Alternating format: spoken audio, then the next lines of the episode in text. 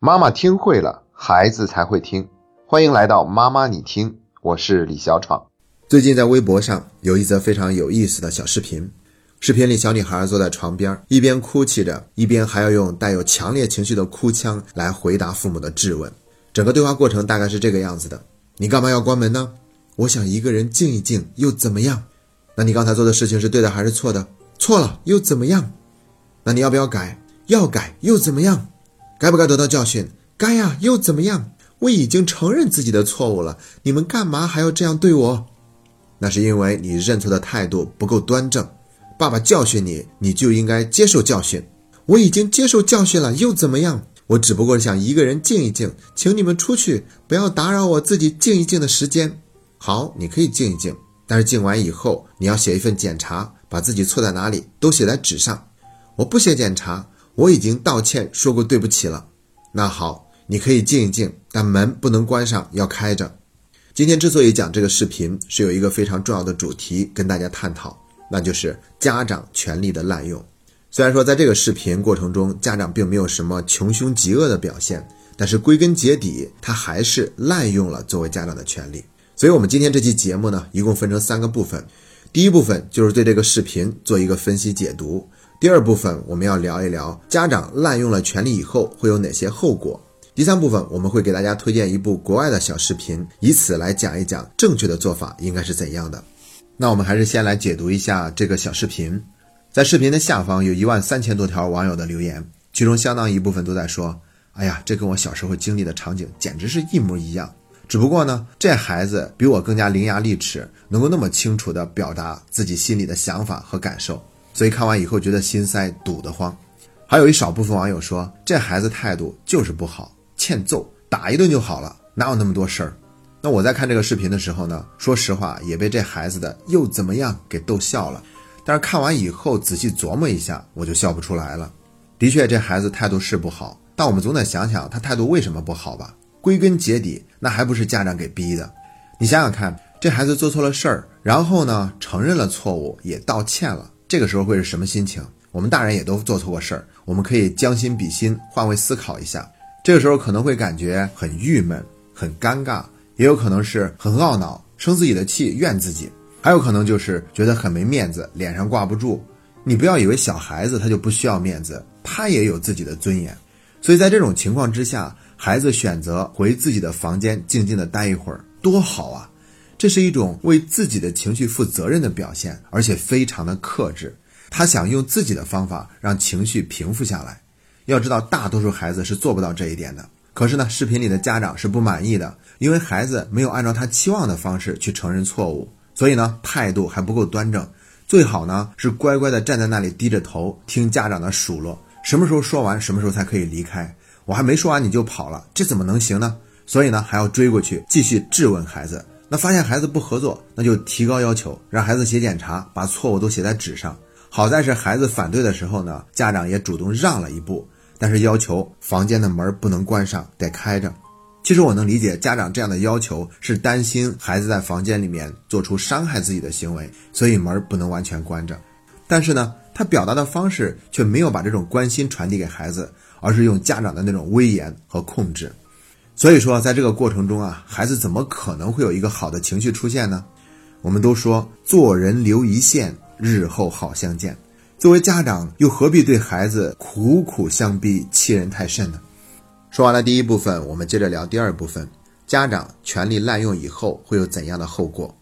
说实话，家长在孩子面前权力简直是大过天，因为孩子是我生的，也是我养的，我想怎么管就怎么管。而且在成为成年人之前，孩子的力量跟父母的力量悬殊是特别大的，所以说父母的权利几乎是没有受到任何约束的。那没有约束的权利呢，就很容易被滥用，被滥用的权利则是非常恐怖的。说到这儿，我就想起来一部揭露人性的电影，叫做《狗镇》，讲的是一个女主角逃到了一个镇上，被人收留，所以警察就没有找到。走的时候呢，贴了一张寻找这个女主角的寻人启事。这个镇上的人最终决定把她留下来，所以这个女主角还算过了一段比较平和的岁月。但是很快警察就又来了，这一次把寻人启事撕掉，换成了一张通缉令，还是找这个女主角的。但是这张通缉令却让镇上的人对这个女主角发生了很大的看法上的转变。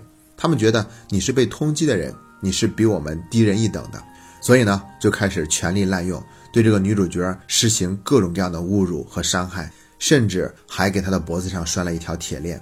后来呢，剧情发生了反转，这个女主角并不是犯人，而是一个黑帮老大的女儿。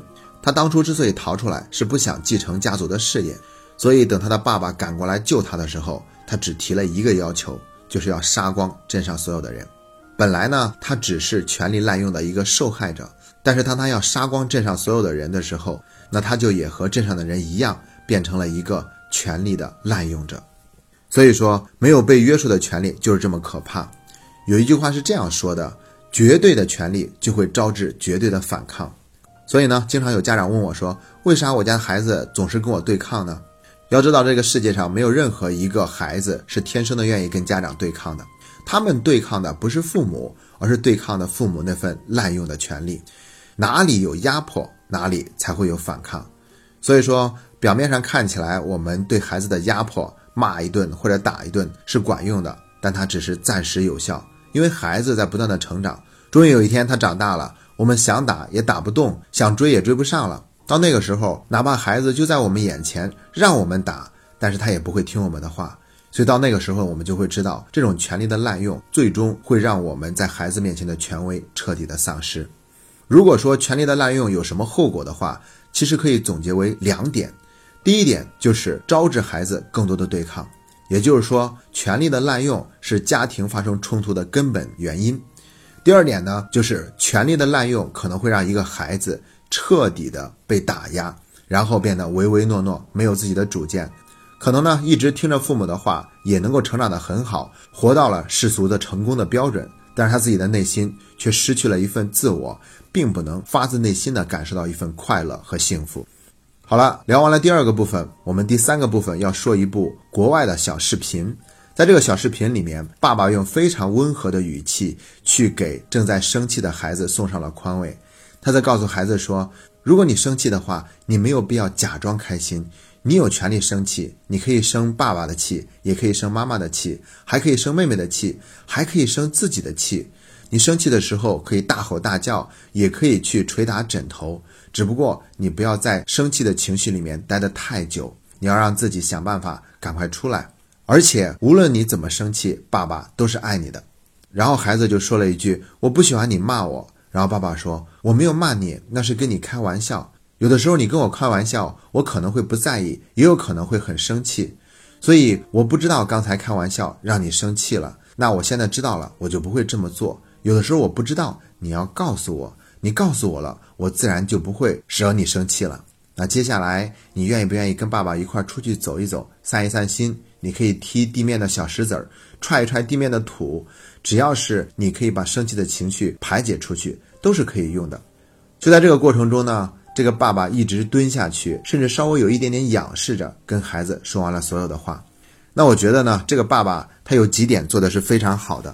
首先呢，是他告诉孩子你有生气的权利，然后是告诉孩子你生气我们也是爱你的，然后再告诉孩子说你生气了以后要怎么做，比如说是捶打枕头、大声的哭喊，不要一直待在里面。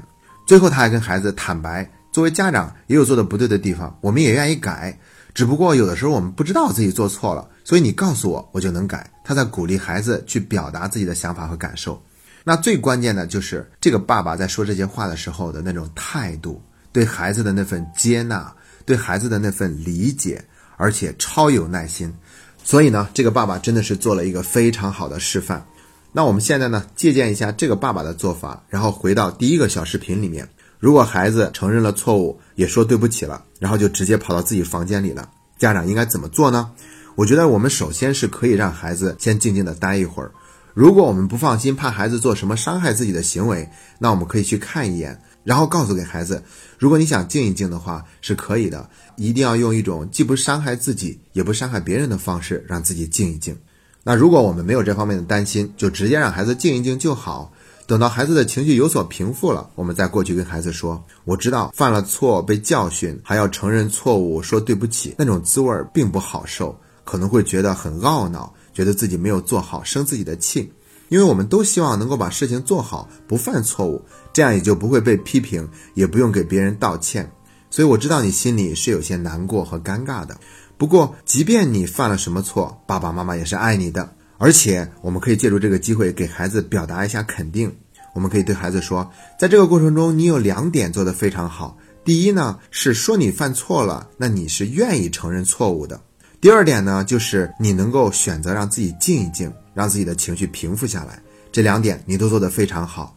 那如果你觉得在这件事情上爸爸妈妈有哪里做的不好，那你也可以告诉爸爸妈妈，下一次遇到这样的事情，我们就不会犯同样的错误了。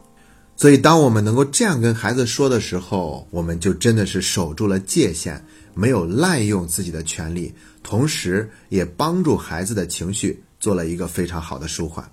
愿我们每一个家长都能够向第二个视频里的爸爸学习，哪怕我们有自己的权利，却不会去滥用它。而是用更正确的方式支持孩子的成长。今天的节目就到这里，这是妈妈你听陪你走过的第一百九十三天。